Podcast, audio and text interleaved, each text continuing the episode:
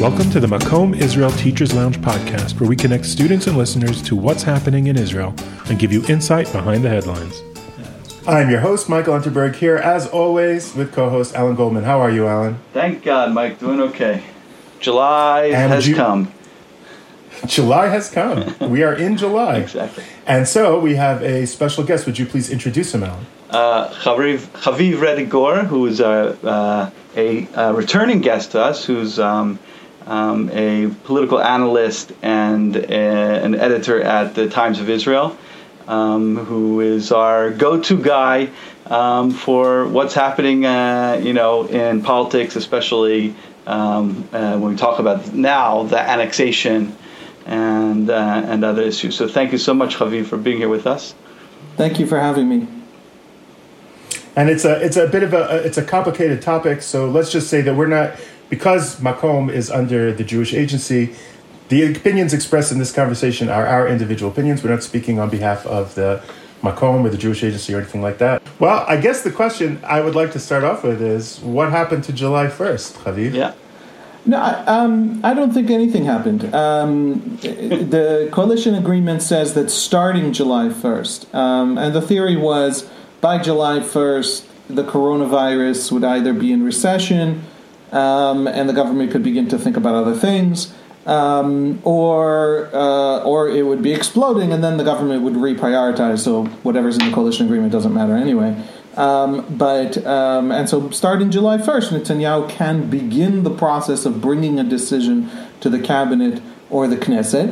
Uh, and Netanyahu has just said the the mapping isn't finished. The, the the the technical mapping, the mapping of exactly which hill and exactly how and exactly where a tunnel would be dug in the sort of principles of the Trump plan, which is just a bunch of principles. We're going to connect these two cities with a tunnel, it says in the Trump plan.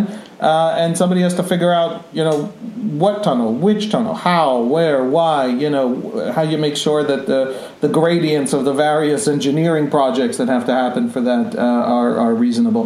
So all that work is still being done. It's being done by an American-Israeli team that isn't talking to anyone, the army, uh, the journalists, the public. Um, so it's all being done a little bit in the shadows. Uh, but it is being done, and until it's finished, there's no decision to bring forward. So July first was just the beginning of Netanyahu's window for being able to present something. But he, uh, and if he said I correct, it's not quite ready. Well, correct me if I'm wrong. He was pushing this hype of July first, no? Wasn't he the one saying July first? Wasn't he pushing that hype, or is that, did I misread the, no, he, the media? His handling of it has been silly. Um, um, so, for example, uh, back in January, before the March election, um, his spokesman tweeted that, um, I think it was on January twenty-eighth, um, his spokesman tweeted, right after the White House announcement and the, you know, coming back from the triumphant White House, standing next to Donald Trump saying, "We will recognize if Israel's um, right or sovereignty," I forget exactly how Trump said it, "to whatever the Trump plan gives Israel." Um, his spokesman tweets, uh, "Come Sunday, you know, sovereignty," which yeah. means annexation. Right. Um, and so he's, he's you know, I, I think February first he was supposed to annex uh, part of the West Bank, thirty percent of the West Bank. Uh, and then he said July first is July first, and it means something. And uh, so everyone said, well, so he's going to announce some kind of, you know, within... There's some maps you don't need to map because they're already mapped, like the lands controlled by the settlements, which makes up about ten percent of the West Bank, or the actual built-up areas inside the settlements where people actually live, which makes up about three percent of the West Bank. You could just announce that those are Israel. So the, people thought he mm-hmm. might be doing something like that.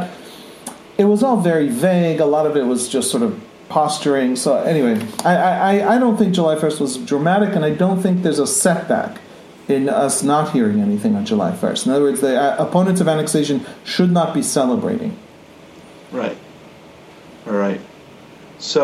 Uh, and go ahead, Alan. No, I'm just. Uh, I, I'm just like I, I'm confused. Right. I'm confused about this whole thing. Well, first of all, there's also the semantics, which I think is confusing to people: sovereignty versus annexation. If it's just semantics and it's either here or there, but then also like, what? What does Israel get out of this whole thing? Like, why, why, you know, why is Netanyahu pushing it? What are we getting? That's a not only is that, you know, that's the question. Um, and that's the question everyone has been asking. Um, and I think um, there's a debate going on right now in the Israeli, uh, there's a debate going on in the Israeli, you know, public uh, discussion over what it is that most Israelis aren't sure we're getting anything significant. And I think it divides essentially into two camps. One camp says exactly what you said, right? Donald Trump is going to recognize an Israeli claim to ownership over three percent, ten percent, seventeen percent. If Netanyahu's Jordan Valley is seventeen percent of the West Bank, Trump's Jordan Valley is twenty-two percent of the West Bank, the maps themselves don't line up. Right. Um, so uh, I think th- th- th- there's a debate over what we get, right? If Trump, Trump recognizes that uh, annexation, that claim to sovereignty, but then Donald Trump is replaced by Joe Biden, what have you accomplished? Exactly. What have you accomplished? Now, the move of the embassy to Jerusalem is significant because to move the embassy back out of Jerusalem, right, Congress would have to pass a different law. And so that right, might right. be something stable and significant. But, you know, President Trump recognized our control of the Golan Heights, and the question becomes, it was just a presidential order. So, right. Joe Biden, in the first nine seconds of his presidency, however long it takes to print something in the White House, Uh, could de-recognize our, you know what I mean? So what if we yeah. pocketed when Trump gives us something because of all the other stuff around Trump and how, how problematic Trump has been uh, in American domestic politics? And so that's this, that's this, right? Joe Biden shows up and he will have an interest. We saw this when um, um, when um, uh, Obama replaced Bush, and the Obama administration was very keen on showing that they're not Bush, they're the anti-Bush, to the point where they embarked on foreign policies just because it looked like it wasn't Bush, and they were very foolish foreign policies, like uh, ignoring Israel in his first tour of the of the Middle East when he gave speeches in Cairo and in Istanbul, right. um, and, and telling Israelis that he was not staying in Israel because he wants to reset the, the relationship with the Muslim world, so he was not mm-hmm. visiting Israel. Uh, We saw that with Trump coming into power and saying, whatever the hell Obama was, that's not what I am, right? So right. cancel Obamacare. Well, replace it with what? Obamacare itself is a single-payer system first proposed by the American Enterprise Institute. But we're just going to not have this issue. Um, America's in a, a, a backlash voting cycle. Yes. Where it's throw the bums out and let's choose the other approach. More and it keeps than ever. Pendular. Now yeah. get a gift from Trump. So what? That's exactly. So that's my point. So so that's what's confusing me. So why is Netanyahu? I mean, he's not dumb. Netanyahu is a smart guy. He so understands the. What is he? What is he that I don't understand? That I'm, what is he funny, saying? You know, understanding. Um, my editor asked me this question. What the hell is B B? Why? Why? We've published eleven hundred smart people all explaining why this is silly. We yeah. don't get anything. We already control the West Bank. We already right. take control. We're already building settlements. What do we get by claiming it? And the price is obvious. The future yeah. uh, cooperation with the European Union, the European Union is our major trading bloc. When the European Union decides it doesn't like us and doesn't want us in the next major scientific R and D uh, project, that's billions lost to Israeli higher education. That's not small. Right. That is our major trading bloc, larger than the United States. So what do we get? Not to mention the thawing with the Sunni Arab world. The thaw with the Sunni Arab world is theoretically, uh, Benjamin Netanyahu keeps telling us, is strategic. It's, it's the difference between life and death right. in the future as we oppose Iran together. What are we getting? There is a camp uh, that Netanyahu belongs to, uh, and this is a piece I'm working on, so this is you're getting it ahead of time. Now, okay. now you don't have to, now you don't have to read the piece. Well, that, but, that's um, why we that's why we bring you on, because you answer my questions. Yeah, that's why I read you all the time. Illiterate, that's why I read all the time. That's why I read you all the time because I, I, you answer my questions. You should still, I mean, yeah, you should still read it and click on the ads, obviously. But, I will. Um, I will. I will. But, don't um, I don't click on ads because I pay the uh, six dollars uh, a month or whatever it is. Let's talk about that for the last ten minutes of the conversation. That's important. um, Well, I use it all the time. I felt, not guilty, but I felt like it was a fair oh, request. Oh, really? I, I don't. Okay, good. Well done. Um, so um, there is a camp uh, that says, essentially, and it's a profound uh, statement and argument. Uh, it's not to be taken lightly. And it says as follows. Um, there isn't actually an international diplomatic and legal order. There hasn't been for decades. What there is, mm-hmm. what runs the world, is American power. American power, and the, the fact that Americans, like many superpower empires over the uh, over the millennia, uh, like to pretend that they're moral, that there's this moral, uh, you know, um, um, uh, structure, moral reasoning, moral imperative behind their actions and behind how they run global commerce and the global financial system and all these things, which are American. The American Navy keeps the, the, the ocean sea lanes open for everyone else to buy things from Amazon, right? The, the the United States has run the world. I mean that I mean that literally. I mean that literally. You will find American aircraft carriers patrolling exactly in the places that are the bottlenecks of global commerce on the on the high seas. And and it has been that way since the end of World War Two, and there hasn't been anyone else doing it. The Soviet Union was a disruptor, and the Soviet economy was never more than, I don't know the numbers, but it wasn't ten percent of the American right. economy at the height of the Cold War. In other words, it really was the Americans' world. And that had the, but hasn't the American hegemony been in decline for like twenty exactly. years? Now, I mean, to the extent that everyone talks about the Nuremberg trials starting modern international law, humanitarian and human rights international law, and nobody notices that the Nuremberg trials were military tribunals in the United States military apparatus of the Allied Command. In other words, it's American power that likes to talk about itself as a moral structure, superstructure, and, and law. It was the Pax Americana. Yes. Now, American power isn't just declining, it's crumbling. It's crumbling fast. And it's crumbling so fast that you now have, I think, one military vessel in the Mediterranean for the U S Navy. A single one. The entire U S Fifth Fleet is this theoretical construct that can absorb ships sent to it if there's a war in Libya. But it, it, it doesn't have actual ships in the sea. And and you see now that the Russians have put in a base in in Hamamim in Syria and are and are, are, are running that area. Turkey and Libya have this naval agreement that their territorial waters extend to each other and essentially divide mm-hmm. Egypt, Israel, Cyprus, and Greece. Now, these are, this is a massive violation of international law. There's the, the nineteen eighty-two Treaty of the High Seas and of the U N, the U N Treaty of the Seas, massive violation of international law, but who's going to enforce it? The Americans aren't here to tell Turkey to shut up.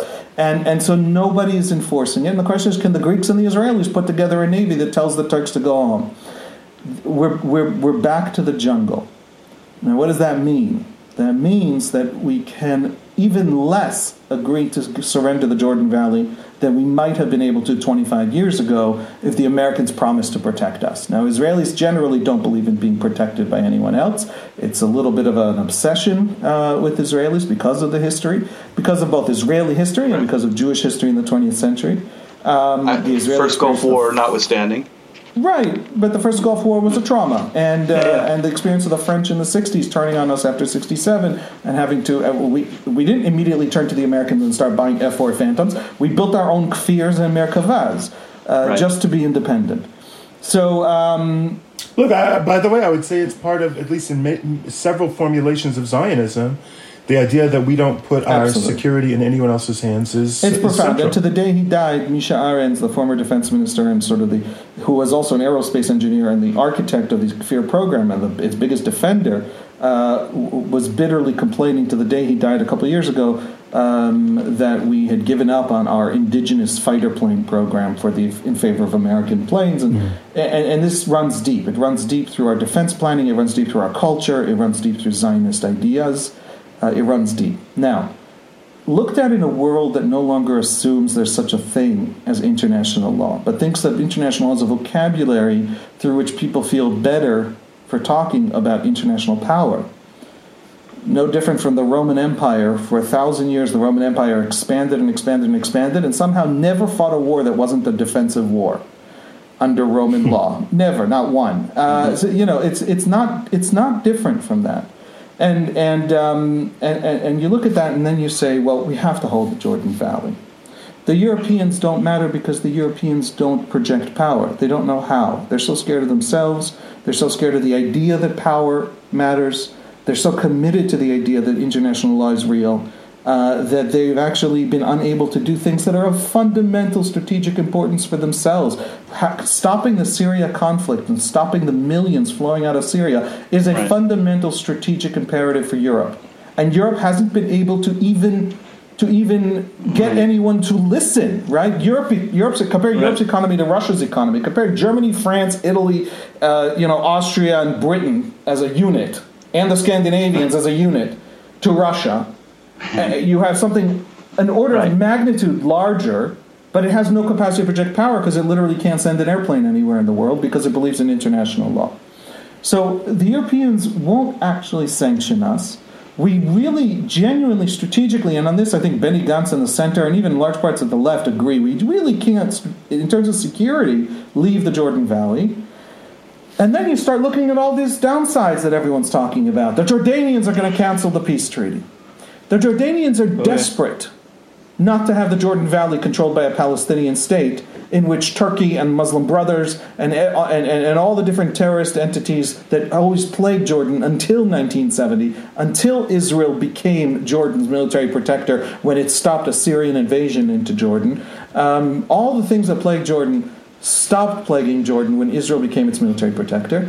And Jordan won't give up that treaty. Now, it'll pretend to give up the treaty. It'll scream, it'll shout, and it'll secretly be grateful that we remain forever in control of the Jordan Valley, stabilizing Jordan, stabilizing Israel. And who cares about the Palestinians? The Jordanian king pretends to care about Palestinian rights, but is a dictator overseeing a majority Palestinian population. So it's... It's not silly for Israelis to take a little bit of a, with a grain of salt, the Jordanian, you know, concern about Palestinian rights. Right. Um, the United Arab Emirates, not only do they not care about the Palestinians, they don't even, the idea that the United Arab Emirates, who are now saying, you know, if you don't annex, there's deeper ties. Well, that's really them using this as an excuse to say, hey, we're going for deeper ties. Give us a sufficiently modest annexation that we can still deepen the ties and do so publicly. It's an, it's the, it, it's saying the opposite of what it's saying. Um, that that's the interpret. I'll stop there. They, they have a whole list of why the annexation move doesn't cost what it costs. It reflects deep strategic realities, and it gives us one huge advantage, and this is a power advantage and a hard strategic advantage, and it is this. Wherever the Israeli Jewish consensus goes, that's the most powerful factor in determining the future border. Mm. Go defy, I mean, you're the United States wait, Navy. Wait. Go defy the Israeli Jewish consensus on something having to do with Israel's borders. It's awfully hard to do. Nobody's going to bomb us because we're not Serbia in the sense of right. we're competent. It's hard to bomb us. Nobody is going to sanction us in any meaningful way because there's always the other guy we can turn to. You know, the United States doesn't want our tech going to China, so it's not going to sanction us. The Europeans aren't going to sanction us. The French actually considered sanctioning us in the Second Intifada, and there was a bill presented in Parliament, and then they discovered that there's nine billion dollars trade uh, a year between the two countries, and they tab- and they uh, you know they threw out the bill. In other words, pal- they thought the Palestinians were being massacred, but that's not worth nine billion dollars a year. Um, was the statement so, the French made openly back in two thousand. That's not so, changed. So let me see if I can hear hear what you're saying. I think it's, it's summarize it if I got it. So basically, the the old Zionist idea of where you put your foot is where your border is going to be. That this gives the ability to make a a, a a significant step towards fixing Israel's final borders, which we don't have, um, with very little backlash from. from all these countries. It's all maybe lip service at most is what's going to happen to Israel. So therefore, that's what Netanyahu feels like he's getting at it. Fine, a, a much secure border, but yeah. There won't be enough that it's not worth it. Right. In other words, the, the, the setting some kind of definitive idea on a final border is worth the minimal, you know, backlash that's going to happen from it. Right. And, and, and part of the reason the far right is angry is because they're rejecting that as exactly the final right. border. They want the border right. further. The far right thinks this is actually happening. This is actually going to be a border. And what happens right. if a Joe Biden doesn't accept the border? Right. The audience isn't the American president, even though it looks like right. it is. We're pretending it is because when right. you, this particular American president, when you stroke his ego, you get you get everything for nothing for stroking mm-hmm. his ego. So right. why not? But actually, if Joe Biden comes in and says, I don't recognize whatever Trump recognized, it doesn't matter. The Israeli uh, consensus has shifted by this move, and the Israeli consensus is a powerful thing. And if we actually need to hold on to the Jordan Valley, which is the Olon Plan, which is Rabin, October nineteen ninety-five, he gave his last speech in the mm-hmm. Knesset. He laid out this plan holding the Jordan Valley. There is no Israeli defense planner who wants to go back to nine miles wide at the middle. The, the, the, right. Those people don't exist. And if they exist, they've been in politics so long that they don't count as a defense planner anymore. Um, I, I mean that genuinely. Well, when you were when you're going through the international downsides, what about the domestic security downside of creating a, a or instigating another intifada? Or is that not a realistic... Does, in other words, what you've been doing so far is explaining the Netanyahu position yeah. of why to move forward. What about... What, how do they deal with the question of, inter, you know, internal Palestinian, you know, uprising? Yeah, it's a, that's, that's a very good question. It's even a larger question than the Palestinians. Um, Netanyahu's vision of the Middle East is a, is a Middle East essentially divided into um, a few axes. And if you understand the axes, you understand events in the Middle East much better than if you if you think borders matter. Uh, and there's and, and these are mm-hmm. axes we're very familiar with. There's the Muslim Brotherhood axis, which is an ideological axis. It includes Hamas. It includes the A K P that run Turkey today. It includes Qatar. It includes the Muslim Brothers in Egypt, which is much more than an organization. It's a, it's an entire subculture. Um, and uh, and they're an axis, and they defend each other and fund each other. Turkey is funding the pro-Hamas activist groups in Jerusalem fighting to defend Al-Aqsa. Um, in other words, there's this whole string of um, Turkey protects terror groups in Syria, in northern Syria, and has sent its army to protect them because it doesn't consider them terror groups. It considers them Muslim Brothers. Um, and uh, then you have the, the, I don't know what to call it, the conservative Sunni camp, the Saudis, the Jordanians, the Egyptian army, which is much, much more than an army in the Egyptian context. It is a, a it owns large parts of the economy. It's a, it's a it's, it's its own culture. Yeah. It's its own state within a state, and it's part of how, how Egypt runs and how Egypt thinks of itself.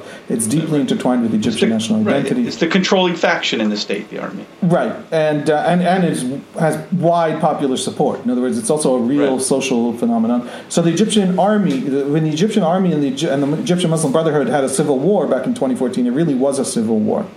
And uh, and the Egyptian army belongs to the conservative Sunni camp, and we have an alliance with this conservative Sunni camp, the U A E, the the the, the Saudis, the Jordanians, the Egyptian army, against the Shiite, the third axis, which is the Shiites, including the Alawites of Egypt, which is the Assad regime, and the Hezbollah of Lebanon, and the Houthis of Yemen, and all of that. Um, and once you see those axes, everything in the Middle East makes sense. If you stop thinking of Iraq as a state and start thinking of Iraq as an arena that contains players belonging to these axes, where all these axes are invested and are and are maneuvering around each other, everything suddenly falls into place. So when mm-hmm. the annexation undermines Fatah, undermines the Palestinian Authority, prevents Abbas from being able to maintain security in the West Bank, and actually maybe sparks an intifada that won't come in a vacuum. Hamas is actively working to turn annexation into a West Bank intifada. Mm-hmm.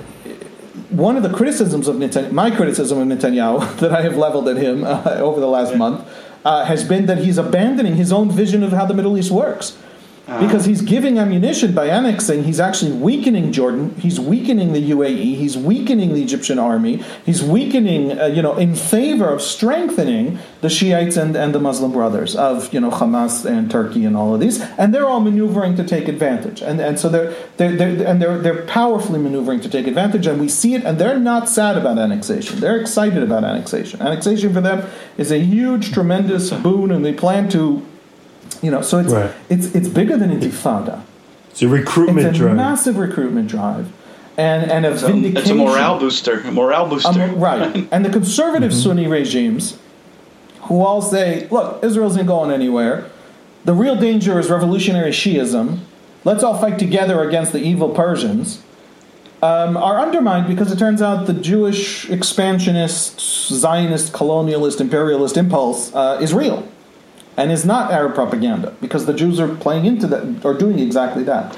So it, it, there's a, it's an intifada, but it's a more than intifada. It's a strengthening of all the forces mm. in the Middle East, mm. driving future intifadas. Um, and, and that's the downside. And that's a big, deep downside that you don't need uh, international law for. You know, you don't need to resort to silly moralizing uh, to right. talk about. Right. And wow, that was a great question. And that, I asked. Uh, yeah. It was so thought and through. The, so, what's the answer? Uh, I, I'm, I, I don't, you know, I'm, I'm an objective journalist. I'm not going to tell you what's right or wrong. Yeah, yeah. Um, there is a per- no, no. What's no, no, Netanyahu's what, what, answer? What is Netanyahu's reasoning to? I, I, it does. Uh, what do you? What if you were in a conversation with Netanyahu? In what all do you imagine honesty, you would in say? A closed room with two thoughtful, serious people. Take Netanyahu as a representative of the pro-annexation position, and take um, uh, Amos Yadlin as a re- former Right now he heads a think tank at Tel Aviv University. He's the former head of the Israeli military intelligence and is considered a very deep and thoughtful man. Um, and you put these two guys in the room and make sure there are no cameras. What's the and, and Yadlin opposes annexation now, yeah, yeah. in part because of the regional the regional fallout. Um, and you say to them, "What's right. you know debate this with no cameras." I think that the end is right. the end result is the real question boils down to um, an impossible to determine to actually set down in stone assessment of uh, which is the greater danger. What fallout we can absorb more easily. Um, Netanyahu believes annexation has downsides, but the upside of the Jordan Valley becoming immovable and and changing the future negotiating table um, and even forcing the Palestinians to recognize that and change their negotiating position, that upside is worth whatever we absorb from Iran and Turkey and, and Hamas and all of that. And uh, Yadlin will say... It is less clear that we are getting the Jordan Valley in a more serious way, you know, something that we can pocket, than, than what Netanyahu thinks. It, uh, the Israeli consensus matters a little bit less than Netanyahu calculates, and the uh, regional fallout will be a little bit more. In other words, it's it's it's a matter of um, of a degree. They both agree that they'd like to keep the Jordan Valley. All Israeli defense planning elites believe that we need to keep the Jordan Valley, and they both agree that uh, there are downsides to annexation. And the question is where you think the, the preponderance of, of costs and the preponderance of benefits lie, and that is the real debate happening in Hebrew among the actual policy planning people, where Benny Gantz and Benjamin Netanyahu, I have to say, um, and I know this directly, um, almost entirely agree. And Gabi Ashkenazi is on the Yadlin side. Uh, and so within blue and white, there's a bigger divide than between so just as and Gabi, Gabi Ashkenazi, who is the, now the foreign minister, who was also a previous uh, chief of staff, as was Benny Gantz, uh, who is the defense minister now in the coalition government. Um, right. Is it also that that yeah. the perception of the ability for an intifada, like we've had since the second intifada, there have been a lot of stop and starts. Oh, this is going to cause an intifada. This is going to cause an intifada, especially in the last years of the Trump. That it's been like an Israeli, like Israelis are just like, okay, let's just stop with that threat. We're not the Palestinians aren't that strong. They don't have the motivation on the ground. They don't have the they don't have the networks, the those kinds of things that they had. Before I think, second intifada. You're abs- I think you're absolutely right. I also think Israelis are immune to intifadas because the Palestinians overplayed their hand. Uh, let me put that. Right. Let me make that more clear. The Israelis believe that the intifada isn't about changing a specific policy, but about lamenting their existence. I don't know if the Israelis are right, but that is what Israeli Jews, by and large, believe. The intifada. Right. The, the mass, you know, one hundred forty suicide bombings blowing up on our kids was not really about, at the height of the peace process, of the Oslo peace process, right. was not really about withdrawing a little further or taking down one more settlement. It was right. about refusing to pay the cost of our withdrawal, which is peace, which is which is reconciliation.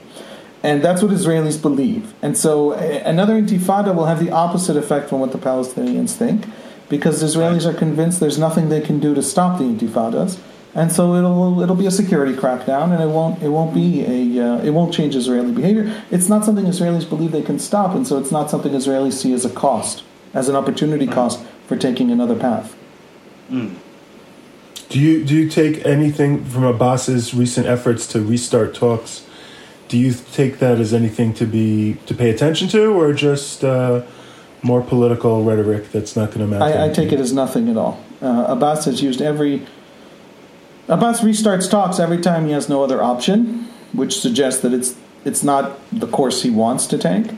These talks, nego- a negotiated solution between Israelis and Palestinians is so hard anyway that if you're trying to do it not wanting it, there's just no hope whatsoever. Mm-hmm. And uh, and Abbas uh, is is is a lame duck. I mean, he's at the end of you know he's in the thirteenth year of a four-year term or a five-year term, right? He won't call elections.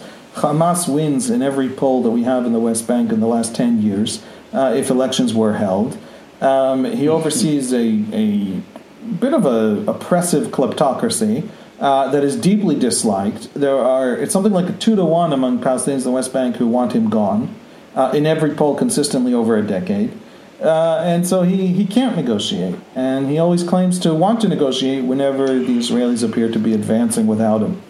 Uh, so it's it's completely meaningless, uh, unfortunately. When Abbas dies and we have a replacement, then we start to see whether Fatah can consolidate control of the West Bank and come to the negotiating table. But that's not something that can happen until Abbas is gone. Hmm. It's the kind of same thing they said about Arafat, no? Towards the end. I, th- I think they were right about it. All right, so so Haviv, you're telling us that you think things are still on track, that the that the side pushing for annexation is still making its case. Yes, in the forums where it matters, in the Prime Minister's office, in the army, in the strategic conversation between the Israeli uh, Prime Minister's office and the White House.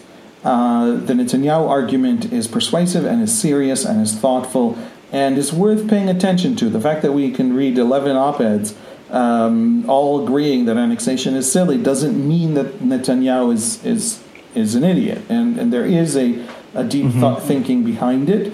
Uh, and I, frankly, I'll tell you the truth, it's not just that I'm playing the objective journalist. Uh, I really don't know who's right, whether Netanyahu or Yadlin are mm-hmm. right. I'm absolutely convinced that the left, the hard ideological left, is wrong on this. What the Europeans are insulted by is not what's going to save us in the Middle East in the future. So I, that just not doesn't interest me.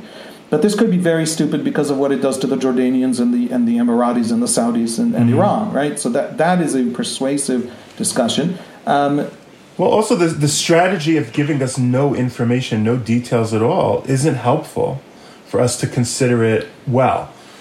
Do you know what I mean? Like it, it just means that we're guessing in the dark, so it makes the whole conversation much more murky. Yeah, it's, I think it's even more dangerous than that. It's not that Netanyahu has some ideas and he's not telling us. I don't think he knows. I don't think he knows what he's going to end up being able mm-hmm. to do, and so I don't think he wants to say, "Oh, I'm annexing the Jordan Valley," which he already he's already said, "I'm doing these big things," and now we realize he can't quite do all the things he announced and declared, and you know, publicly with maps ten days before the September election, um, uh, or a week before the September election. He made this big, big announcement of he's going to annex the Jordan Valley if he wins, right? Um, He doesn't know what he'll get away with, so he doesn't want to set us up to be disappointed or to set up his right-wing base to be disappointed, so he's not saying anything.